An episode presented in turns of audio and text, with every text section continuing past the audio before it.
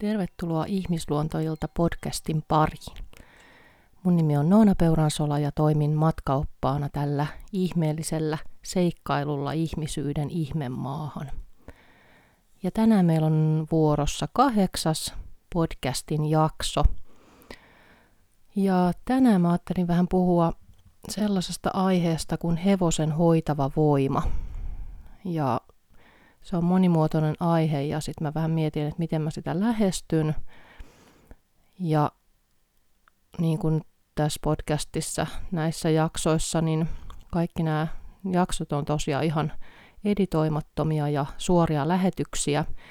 Ja aika paljon mä kerron tarinoita omasta kokemuksestani, kaikkia havaintojani ja ajatuksia, mitä olen elämän varrella kokenut ja niinpä mä ajattelin, että samalla linjalla jatketaan, eli lähden oikeastaan liikkeelle, liikkeelle tarinasta, joka oli mulle ainakin omakohtaisesti ehkä niin kuin vaikuttavin, jos mä mietin sitä, että millä tavoin hevoset voi toimia oppaana meidän ihmisyyteen, meidän sisimpään, auttaa meitä löytämään vahvemmin itsemme, muistamaan itsemme ehkä enemmänkin. Ja se tarina on sellainen, jonka Katariina ihanassa hevonen opettajani podcastissa myöskin kertoi. Hän kertoi sen sieltä mun kirjasta tarinana ja mä ajattelin sen nyt tässäkin mun omassa podcastissa kertoa, koska siihen en ole vielä, vielä niin kuin näissä jaksoissa pureutunut. Mutta tota, meillä oli tosiaan sellainen, sellainen hevosmeditaatioilta tai päivä, ja ihmisiä oli siinä ehkä suunnilleen kahdeksisen verran. Ja yksi osallistujista, hän on siis luvannut, että tätä tarinaa saa kertoa hänen oikealla nimellään myöskin, niin Inka oli, äh, hänen historiansa oli sellainen, että hän on ollut äh, ihan huippukilpavoimistelija. Ja sitten hän oli, nyt mä en muista ihan, että onnettomuuden seurauksena vai miten, niin, niin kuitenkin, että hänen lonkkaansa oli sen verran kipeytynyt, että hän oli mennyt lääkäriin tutkimuksiin, missä oli sitten havaittu, että se lonkka on mennyt kuolioon. Ja tämä informaatio sitten aika lailla lopetti Inkan kilpailuuran, kaiken sen, minkä päälle hän oli rakentanut elämänsä. Että se oli ollut hänen unelmansa kuitenkin ihan pienestä asti kilma, kilpavoimistelu. ja hän oli tosiaan yhtenä osallistujana sitten tässä hevosmeditaatio päivässä illassa ja me oltiin tuolla ulkona hevosten kanssa, Atena ja Frida oli mukana ja tosiaan hevoset on aina mulla vapaina näissä sessioissa ihan sen takia, että mä haluan aina, että se tilanne on mahdollisimman vapaa, että hevonen ei joudu terapeutiksi tahtomattaan. Eli hevosella on myös aina mahdollisuus poistua siitä tilanteesta, jos energiat tai tunteet käy liian ylivoimaisiksi hevoselle kantaa että et hevosen ei kuulu kantaa sitä ihmisen taakkaa. Ja, ja niinpä me sitten kokoonnuttiin sinne kentälle ja, ja ensin Ateena tuli sinne vähän kauemmas, selkeästi vähän niin kuin odottamaan, että Frida tulee, tulee kentälle myöskin. Ja mulla tuli heti semmoinen vahva tunne, että Atena on siinä jotenkin tukijan roolissa, myös vanhempana hevosena, mutta jotenkin hän, hän asettautui sinne taka-alalle, ei tullut niin voimakkaasti siihen, siihen lähelle. Ja tosiaan me sitten siinä seisoskeltiin ja, ja mulla oli rumpu mukana, mitä mä käytän tosi usein ihan sen laajamittaisten hoitavien vaikutusten vuoksi, mitä on havainnut omassa työssäni. Ja myös siksi, miten hevoset usein reagoi rumpuun. Niin se on hyvin maadottava ja avaava ja yhteyttä vahvistava työkalu niin, niin rummutin siinä sitten samalla. Ja sitten jossain vaiheessa Frida sitten asteli kentälle myöskin. Ja sitten siinä kohtaa, nyt en muista enää, että missä kohtaa se oli tarkalleen, mutta jossain kohtaa sitten Inka kysyi, että voiko hän asettautua makuulle tänne hiekkakentälle, että hän se vähän jännittää, että se tuntuu oikeasti pikkasen kuumottavalta, mutta hänellä on vaan tosi vahva tunne siitä, että, että nyt hänen täytyy vaan mennä makaamaan tuohon kentälle. Ja niin mä sanoin, että ilman muuta voit mennä ja että jos jossain kohtaa tuntuu siltä, että, että se on liikaa tai sua pelottaa tai muuta, niin tietenkin sä voit koska tahansa sieltä nousta ja vaikka mennä aitojen toiselle puolelle. Että aina juuri se on tärkeää, että ihminen itse kuulostelee sitä omaa tilannetta ja tunteita, että ei liikaa niin kuin lähde ylittämään jotakin semmoista, mikä ei välttämättä palvele, vaan voi enemmänkin aiheuttaa lisää jotain, vahvistaa lisää jotain traumaa tai, tai mennyttä, mennyttä pelkohistoriaa, niin se ei ole tietenkään koskaan tarkoitus, vaan aina se, että kunnioittaa ja kuuntelee sitä omaa vaihetta. Ja niinpä Inka kävi sinne makuulle sitten ja, ja mä rummutin siinä ja, ja Frida aika lailla asettautui heti sen jälkeen, kun hän oli kentälle tullut siihen, niin hän kulki siihen Inkan vierelle ja kävi seisomaan siihen Inkan viereen hyvin levollisesti. Ihan selkeästi, että se oli niin kuin Friidan fokuksessa, että hän, hän huolehtii nyt tästä ihmisestä tässä kohtaa. Ja mä jatkoin ruumuttamista ja kaikki oli keskittyneitä omiin, omiin prosesseihin, omiin tunteisiin, siihen, mitä, minkä intention oli asettanut sille meditaatiomatkalle. Ja, ja jossain vaiheessa Frida alkoi hyvin levollisesti viemään turpaansa kohti Inkan lonkkaa. Inka ei ollut siis avannut mitään vielä etukäteen sitä, että mikä on hänen historiansa, vaan yleensä me aina vasta sit sen jälkeen, sen session jälkeen asiakkaiden kanssa keskustellaan siitä, mitä tapahtui ja mitä, minkä takia ylipäätään tuli, jotta se ei sekota suotta siinä alussa, että mahdollisimman puhtaasti pääsee sit tutkimaan sitä, mitä tapahtuu. Ja että se ei vaikuta sit muihin, muihin läsnäolijoihin, ne muiden, muiden kertomukset, niin, niin se on niinku se järjestys. Eli kukaan meistä ei tiennyt sitä Inkan historiaa, että mikä se, mikä se hänen tarinansa on. Ja Frida asettautui tosiaan hyvin levollisesti, rauhallisesti siihen Inkan äärelle ja alkoi hyvin lempeästi turvalla kosketella Inkan lonkkaa. Välillä pysähtyen, seisten ihan hiljaa paikallaan, silmät kiinne ja taas hetken päästä kosketteli hyvin lempeästi hellästi painellen sitä lonkan aluetta. Ja vähän ajan päästä, kun hevonen oli riittävän pitkään tätä toistanut, niin Inka alkoi itkeä. Ja se tuntui tosi vahvasti kaikissa meissä läsnäolijoissa, että jotenkin kaikki oli alkanut katsoa sitä, että mitä siinä tapahtuu, koska se oli niin voimakas jotenkin se energia, mikä Friidasta lähti ja millä tavoin hän oli läsnä just Inkalle siinä – ja kiinnostavaa on juurikin se, että miten hevonen usein valitsee sen ihmisen, jota hän hoitaa energeettisesti, jonka kanssa hän haluaa kohdata, jos on vähän enemmän ihmisiä kuin yksilösessio. Niin Friidallahan on itsellä se tausta, että hänellä on mennyt hankoside. Hän on ollut superlupaus, ravitähti, jota Helsingin Sanomat seurasi. Ja sitten kun hänen hankoside meni jalasta, niin Helsingin Sanomien artikkeli loppui näin, että hevonen on arvoton ja se lopetetaan. Ja sen seurauksena sitten se, hän päätyi minulle, koska mun ystävä huomasi tämän artikkelin ja oli täysin, täysin tuohtunut siitä, että miten hevosen arvo määritellään näin, että sitten kun se ei enää tuota ihmiselle rahaa, se ei ole NS hyödyllinen, niin sitten se laitetaan teuraaksi mutkien kautta sitten Frida tosiaan päätyi mulle, mutta siis Fridan historia oli hyvin samankaltainen kuin Inkan. Eli molemmat on ollut huippuurheilijoita ja molempien ura on katkenut äkisti siihen, että on tapahtunut tämmöinen niin kuin iso, iso niin kuin fyysinen vammautuminen. Ja niin, niin sitten Frida siinä Inkaa hoiti ja kaikki läsnäolijat oli siinä ihan niin kuin kyyneleet silmissä, että, että mitä oikein tapahtuu, koska se oli tosi voimakas emotionaalinen kokemus meille kaikille.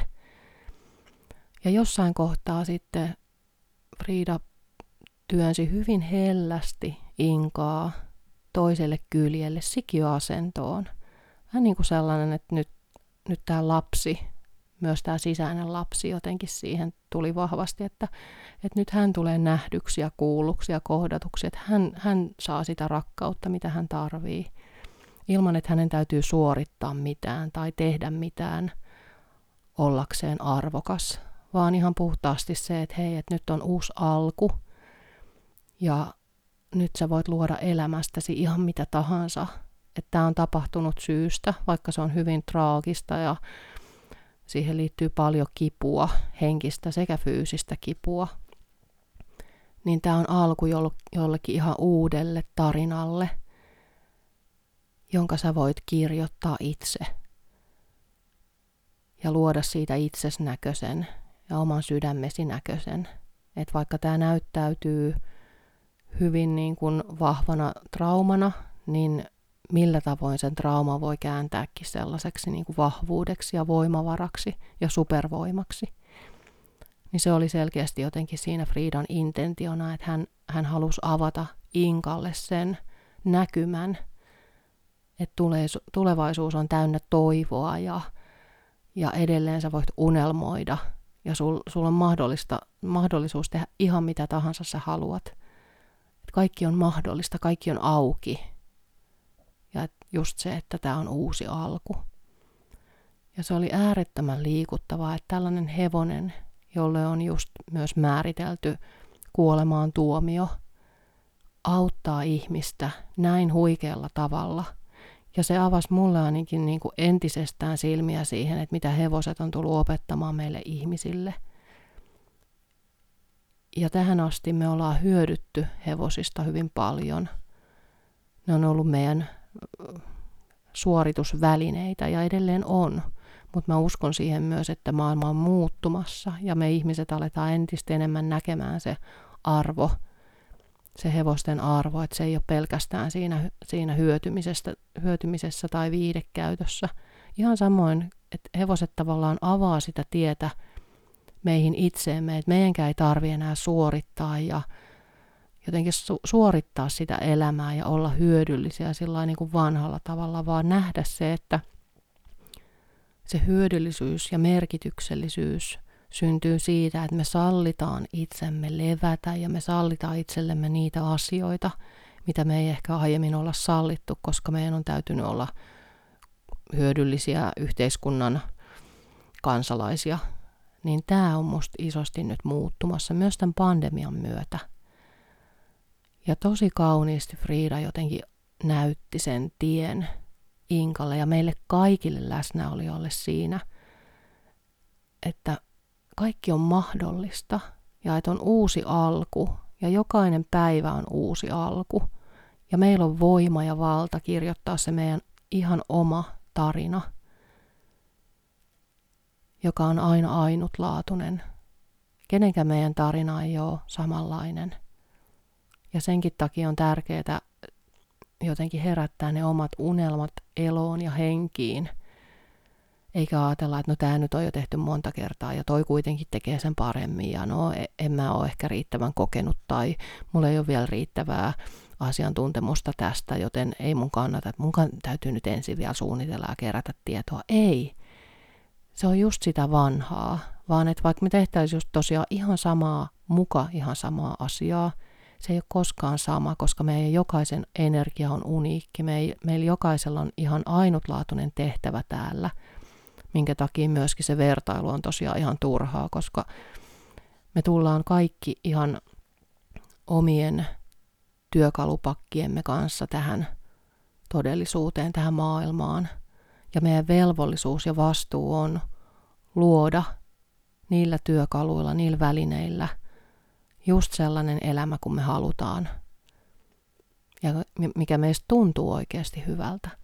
Niin se oli musta ihana siis tämä kokemus Inkan kanssa siitä, että miten valtava hoitava kapasiteetti hevosella on. Ja miten hevonen on tullut tosiaan avaamaan meille ihmisille ovea syvempää ymmärrykseen itsestämme, omista lahjoistamme – myös niistä kaikista vääristymistä, mitä yhteiskunnassa on, minkä ei kuulu enää olla voimassa.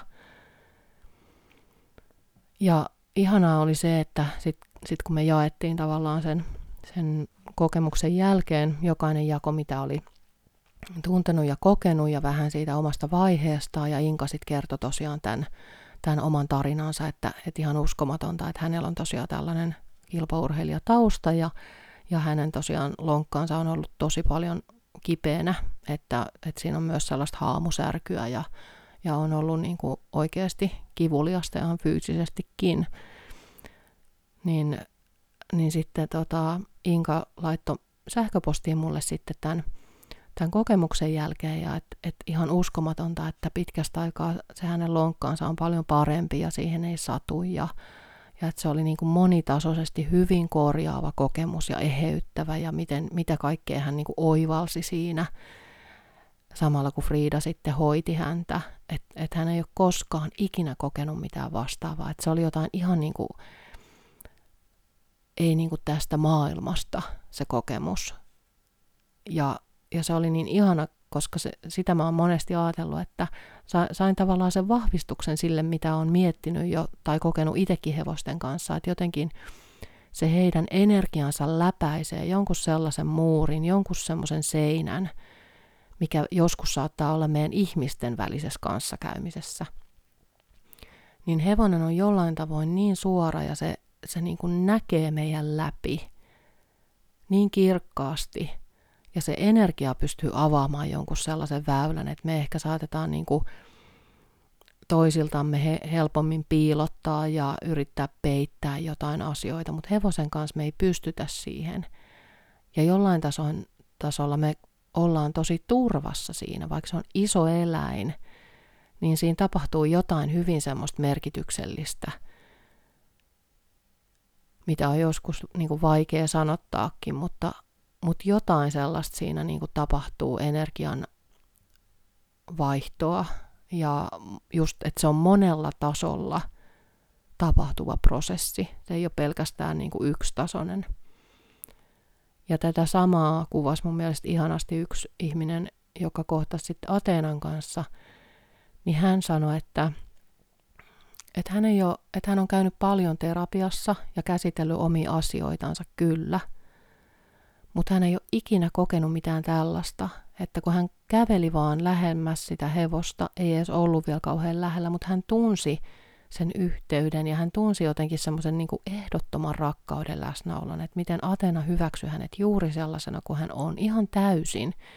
Ja hänestä tuntuu, että hän, hänellä tippui kaikki sellaiset suojamuurit, mitä hän on yleensä pitänyt vaikka terapiassakin, että hän, hän ei ehkä ihan luota siihen terapeuttiin, vaikka se olisi ihana ihminen, mutta joku, jotain siinä tapahtuu sellaista, että hän pikkasen, niin kuin, pikkasen niin kuin jännittää tai ettei ihan uskalla just vaikka tuntea.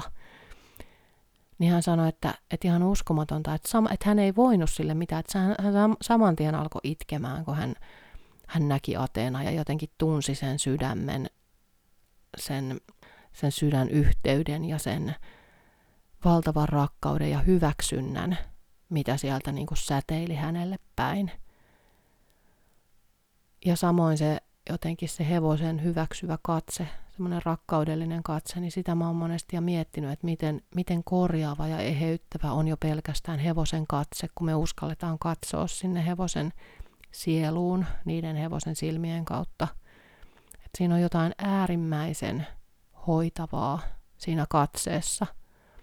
Ja sitä on hyvin moni ihminen kanssa just kertonut, että miten, niin kuin, että miten kun se katso, katso häntä, niin hänestä tuntuu, että hän jotenkin laajentuu ja hänestä tapahtui tosi paljon jotain niin kuin avautumista ja just sellaista, että, että purkautuu kaikki semmoinen ylimääräinen, mitä on ehkä pitkäänkin kantanut mukanaan. Ehkä muiden ihmisten energioita ja tunteita ja vastuita ja yhtäkkiä siinä kun hevonen katsoo, niin tuntuu, että kaikki ylimääräinen putoo pois – mikä vapauden tunne se on, niin on se ihan jotain huikeeta, mitä oikeasti hevonen on tullut meille avaamaan ja näyttämään ja opettamaan.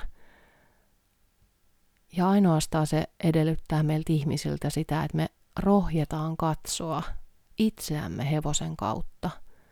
Että me annetaan sille tilaa, sille hoitavalle energialle, että me uskalletaan todella antautua ja sallia – sen energian virrata. Ja nimenomaan se on, se on sallimisen tie, että jos me yritetään, meillä on hirveästi jotain odotuksia, että nyt mä menen sinne hevo, hevosen hoitoon, että nyt mä menen niin kuin, sinne ja mulla on näitä ja näitä juttuja ja mitä mä haluan ja sitten mulla on nämä ja nämä odotukset ja nämä ja nämä vaatimukset ehkä alitajuisesti, niin hevonenhan hyvin usein lähtee pois. Eli se vastaa sellaiseen odotusenergiaan ja vaatimusenergiaan sillä, että se on vaan, että no niin, heippa, että sitten kun sä oot päästänyt noista, niin voidaan katella vähän uudestaan, mutta nyt mua ei oikeastaan kiinnosta, että tää on vähän niin kuin tylsää.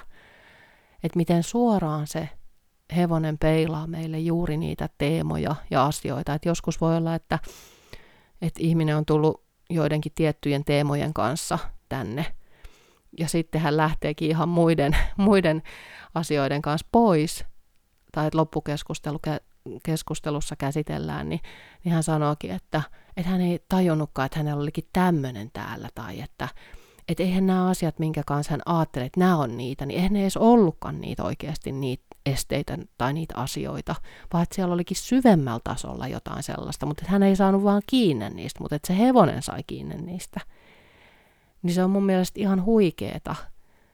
Ja just se, että hevonen ei yritä korjata tai muuttaa tai parantaa, vaan hevonen vaan puhtaalla läsnäololla on siinä ja kohtaa. Ei ole mitään, mitä täytyisi tapahtua tai, tai pitäisi, vaan, vaan se on vaan puhtaasti sitä kohtaamista ja että hän, hän ikään kuin avaa semmoisen mahdollisuuksien tilan kokea ja tuntea, mitä ikinä siinä tilanteessa sitten niin kuin kuuluukaan tapahtuu, mutta että se on niin kuin vapaa kaikesta sellaisesta, nyt täytyy nyt pitää, nyt meillä on tämä tavoite. Että se on hyvin sellainen tämän uuden ajan energiaa, se, että, että annetaan tilaa ja pystyy sallimaan ja antautumaan. Se on sitä feminiinisen laadun energiaa mikä voi olla monesti meille myös vähän vierasta, koska me ollaan just totuttu tosiaan niin paljon puskemaan ja suorittamaan ja pärjäämään ja pitää olla hyödyllinen ja pitää olla tuottava, niin kaikki tämmöiset jotenkin riisutaan pois silloin, kun me ollaan kohtaamisessa hevosen kanssa. Tai sitten tosiaan, jos me pidetään tiukasti kiinni niistä, niin sitten hevonen vaan lähtee pois. Mutta mutta myöskin se jotenkin, että hevonen antaa aina meille sen, mitä me tarvitaan, ei välttämättä sitä, mitä me haluttais. Et siinä mielessä se on hyvin kaunista se, se hevosen kanssa tapahtuva kohtaaminen. Se on vapaata ja virtaavaa. Siinä on jotenkin semmoinen just veden elementin että energia virtaa, kun me annetaan sille tilaa ja me pystytään irrottaa siitä kontrollista ja tarpeesta tietää, mitä nyt tapahtuu seuraavaksi. Ja, että kun me uskalletaan antautua sille kohtaamiselle ja sille läsnäololle, niin silloin ne kaikki ihmeet pystyy tapahtumaan ihan luonnollisesti omassa rytmissään. Ja mä muistan yksi nainen ihanasti sanoi, kun hän oli Ateenan kanssa tuolla ylhäällä, ylhäällä rinteessä, niin hän oli kyykyssä siinä ja Ateena oli jotenkin levittäytynyt vähän niin kuin tämän naisen päälle, ylle, ihan kuin joku tämmöinen suuri enkeli. Mulla tuli se mieleen, kun mä olin siinä lähellä ja rummutin. Se oli jotenkin tosi kaunis, kaunis se näky, vähän niin kuin semmoinen, että jos maalais postikortin tai taulun, niin siinä olisi just, että hevonen on tämmöinen suuri enkeli, silloin enkelin siivet ja se ihminen on siinä, siinä niin kuin kyykyssä tai polvillaan sen hevosen äärellä ottaa vastaan, uskaltaa antautua. Niin tämä nainen ihanasti kuvasi sitä sen jälkeen, että, että hänestä tuntui siltä, kun hän olisi ollut jossain semmoisessa, että se hevonen siunaa hänet. Ja, ja sellainen tunne, että kaikki on tosiaan hyvin.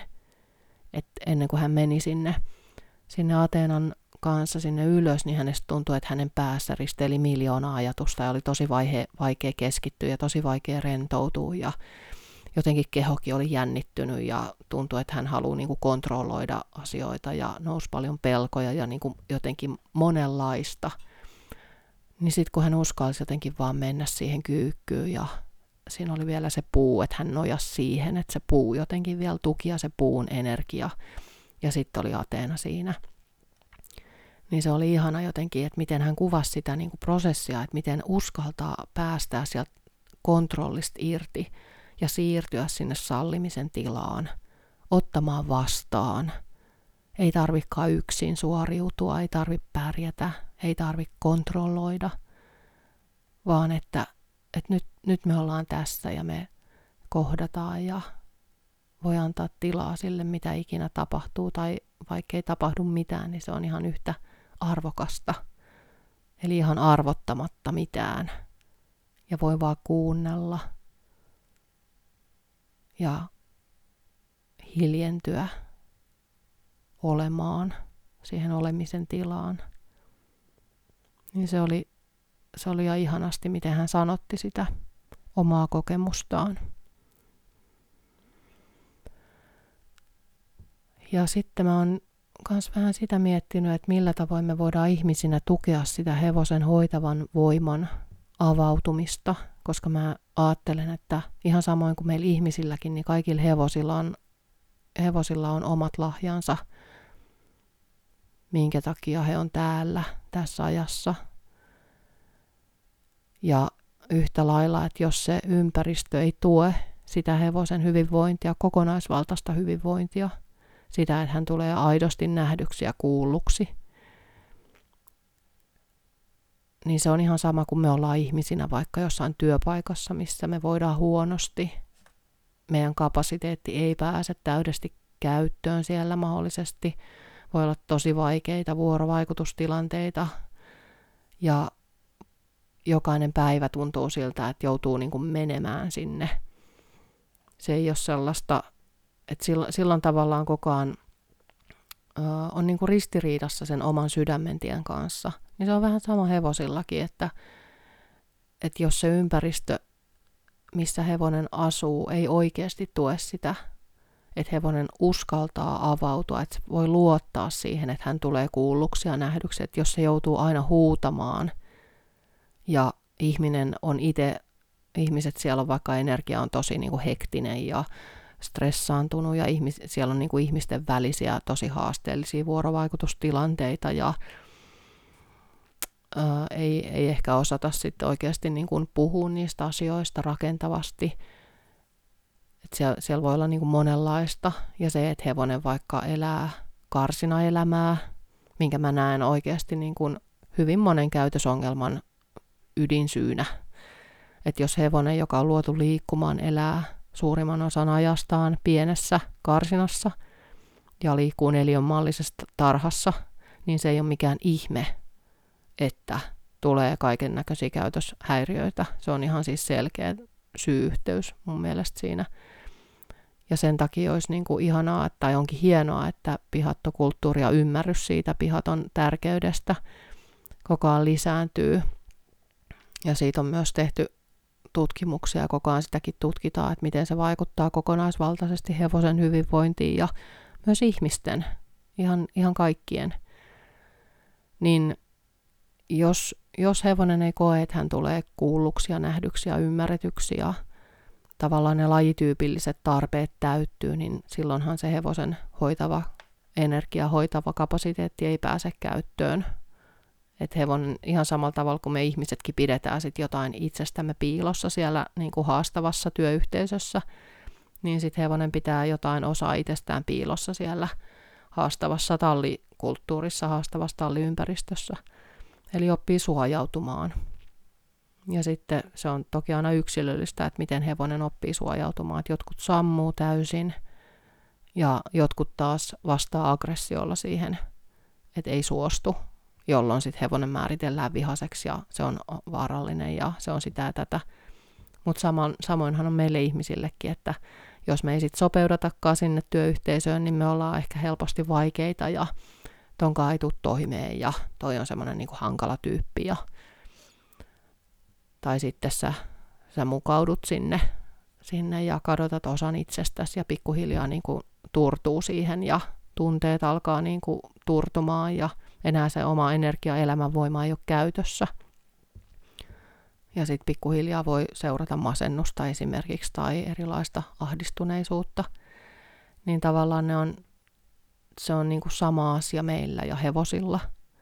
Ja mä ajattelen, että tässä ajassa me opit, opitaan, opiskellaan ihmisinä sitä, että millä tavoin me voidaan vahvemmin seurata sitä omaa polkua ja välittää vähemmän siitä, mitä muut meistä ajattelee. Ja just sitä, siitä, että, että näin kuuluu tehdä ja kaikki nämä tällaiset, eh, ehkä meillä on niitä omia historian painolasteja, että minkä takia me jäädään vaikka sinne työpaikkaan, mikä ei oikeasti tunnu meistä hyvältä, niin toki siihen on monenlaisia syitä, mutta tämä aika myös pakottaa meitä katsomaan niitä asioita uudella tavalla. Ja sitten kun me pystytään olemaan vahvemmin läsnä itsessämme, niin selkeästihän me ilman muuta pystytään olemaan vahvemmin läsnä niille meidän hevosystäville. Et se on aika ihana myöskin semmoinen kaksisuuntainen tie ja mahdollisuus oppia ja antaa hevosten opettaa meitä. Et silloin kun me kuunnellaan oikeasti, mitä hevosella on asiaa ja mitä se koettaa meille kertoa, että me oikeasti herkistytään sille informaatiolle, niin se on ihan huikeen hienoa, miten se vahvistaa luottamusta meidän ja hevosen välillä ja sitä todellista niin kuin yhteyttä, sydänyhteyttä. Ja avaa sitä molempien potentiaalia ja kapasiteettia. Ja hyvin usein hevonen on näyttämässä meille sitä, että missä ne meidän lahjat on – jos me vaan ollaan valmiita katsomaan ja kuuntelemaan sitä hevosen viisautta. Mutta tällaisia asioita tällä kertaa liittyen hevosen hoitavaan voimaan. Ja mä voisin oikeastaan lukea lopuksi tästä mun kirjasta Hevonen oppaana ihmisyyteen vielä tähän liittyvän – kappaleen, jonka nimi on Sydänyhteydessä. Koin vastikään erityisen kauniin kohtaamisen Friidan kanssa. Atena lähti yhteisen hellyshetken jälkeen tyytyväisenä tutkimusretkilleen ja Friida tuli luokseni. Siinä rapsuttelin häntä ja kuuntelin parhaan kykyni mukaan, mistä tämä viisas intiaaniprinsessa toivoi itseään rapsuteltavan. Hän osaa kertoa sen hyvin kauniisti ja selkeästi. Tänään hän toivoi, että rapsuttelen hellästi kaulaa, korvien takaa, harjan juuresta, leuasta ja poskista. Sitten hän pyysi, että siirrän käteni kurkun kohdalle. Aloin sivellä hevosta pitkin rauhallisin vedoin kurkuchakran kohdalta ylhäältä alaspäin ja tunsin välittömästi, kuinka pala nousi kurkkuuni. Suunnaton suru vyöryi jostain hyvin syvältä ja aloin itkeä. Tunsin, että Frida itki myös, ja samalla ikään kuin itki minun kauttani, vapautti noita kauan padottuja tunteita. Koin valtavasti myötätuntoa ja rakkautta, ja tuo tunteiden voima oli hyvin suurta ja puhdasta. Paljon tukahdutettuja kyyneleitä, meidän kummankin, puhdistavaa itkua. Se oli hyvin liikuttava hetki. Frida uskalsi päästää itsensä syvemmälle kuin koskaan aiemmin. Hän vaipui hyvin syvään tilaan ja siinä me olimme. Puhtaassa läsnäolon tilassa, kauniissa yhteydessä. Ei odotuksia, vain syvää rakkautta. Tunsin, kuinka päälakeni ja jalkapohjeni läpi virtasi kihisten valtavasti energiaa. Tuntui kuin olisin täyttynyt tuolla kauniilla energialla solutasolta asti – Frida seisoi vieressäni ja tunsin kuinka lähennyimme. Yhteys vahvistui. Jotain välillämme muuttui. Keveni. Valtava kiitollisuuden tunne virtasi lävitseni. Se oli aivan käsittämättömän huikea hetki. Koin suunnatonta rauhaa. Tuo maaginen tuokio pisti minut miettimään, kuinka usein uskallamme oikeasti olla läsnä. Kuinka usein olemme oikeasti läsnä toisillemme – Kohtaamiset jäävät helposti pinnallisiksi omien syvässä istuvien toimintamalliemme ja suojamekanismiemme vuoksi. Pakenemme tekemiseen, puhumiseen tai emme keskity. Emme aidosti kohtaa toista. Sitten koemme, että meistä ei pidetä, kanssamme ei haluta olla, vaikka kyse voi olla siitä, ettei toinen ihminen ehkä ole koskaan tavannut aitoa minua – Suojukset ja erilaiset pakenemismekanismit eristävät ja etäännyttävät. Jos emme koskaan uskalla näyttää, kuka todella olemme, näyttää todellista tunnettamme, Ei ole ihme, että emme vedä puolemme aitoja, kestäviä ihmissuhteita. Tässä ajassa herkkyyttämme avataan jatkuvasti. Meitä pakotetaan aitouteen, autenttisuuteen. Uskon, että tämä on ainut tie, vapauden tie. Eläimet voivat auttaa meitä tässä valtavasti, jos vain olemme valmiita katsomaan itseämme rehellisesti. Mitä piilottelemme suojamuuriemme takana? Uskommeko todella, että meitä ei hyväksytä, jos näytämme haavoittuvuutemme? Tässä ajassa ihmissuhteemme punnitaan. Mikään suhde, mikä pohjautuu pelolle, epäaitoudelle, valheellisuudelle tai teeskentelylle, ei enää toimi. Meidät pakotetaan yhä selkeämmin valitsemaan sydämestämme käsin, mitä elämäämme haluamme, mitä pidämme, mitä muutamme, mitä deletoimme, mille sanomme kyllä, mille ei.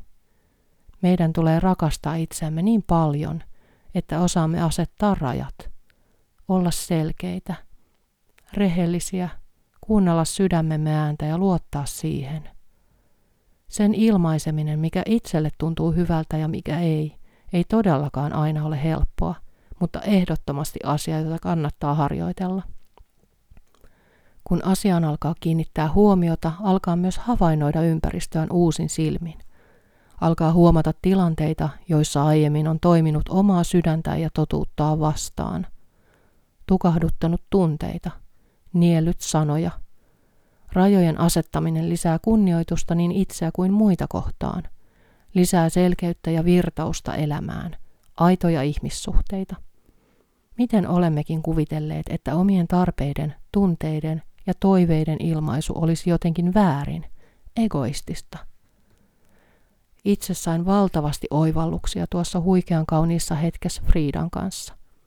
Kerrassaan upea mentorointisessio viisaalta intiaaniprinsessalta minulle. Ja tätä hevoset meille opettavat. Itsetuntemusta syvällisellä tasolla. Sielun, mielen, sydämen ja kehon tasolla.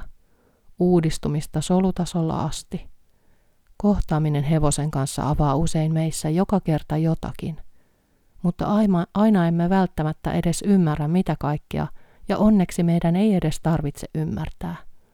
Voimme vain antautua kohtaamiselle, todellisen itsemme kohtaamiselle.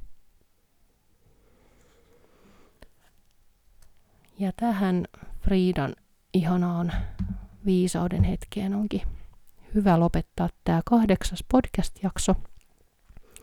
Kiitos kun olit kuulolla jälleen ja tosiaan ihmisluontoilta at gmail.com osoitteeseen voit laitella teemaehdotuksia, palautetta, risuja ja ruusuja laittaa liittyen tähän podcastiin.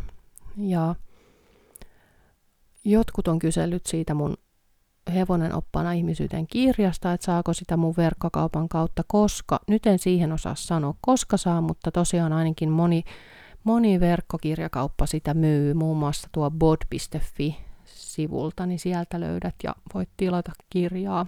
Et noita viestikortteja edelleen saa kyllä mun verkkokaupan kautta, mutta kirjaa tosiaan saa sitten ostaa sieltä muualta. Ja kirjastoista toki myös lainata sitten, jos sieltä haluaa haluaa lainailla, niin se on mahdollista. Mutta kiitos sulle kovasti, kun olit kuulolla ja toivon sulle oikein rohkeita seikkailuja omassa ihmisluonnossasi. Ja kuullaan taas sitten ensi kerralla kahden viikon päästä, jolloin on luvassa sitten yhdeksäs Ihmisluontoilta podcast-jakso. Kiitos kun kuuntelit.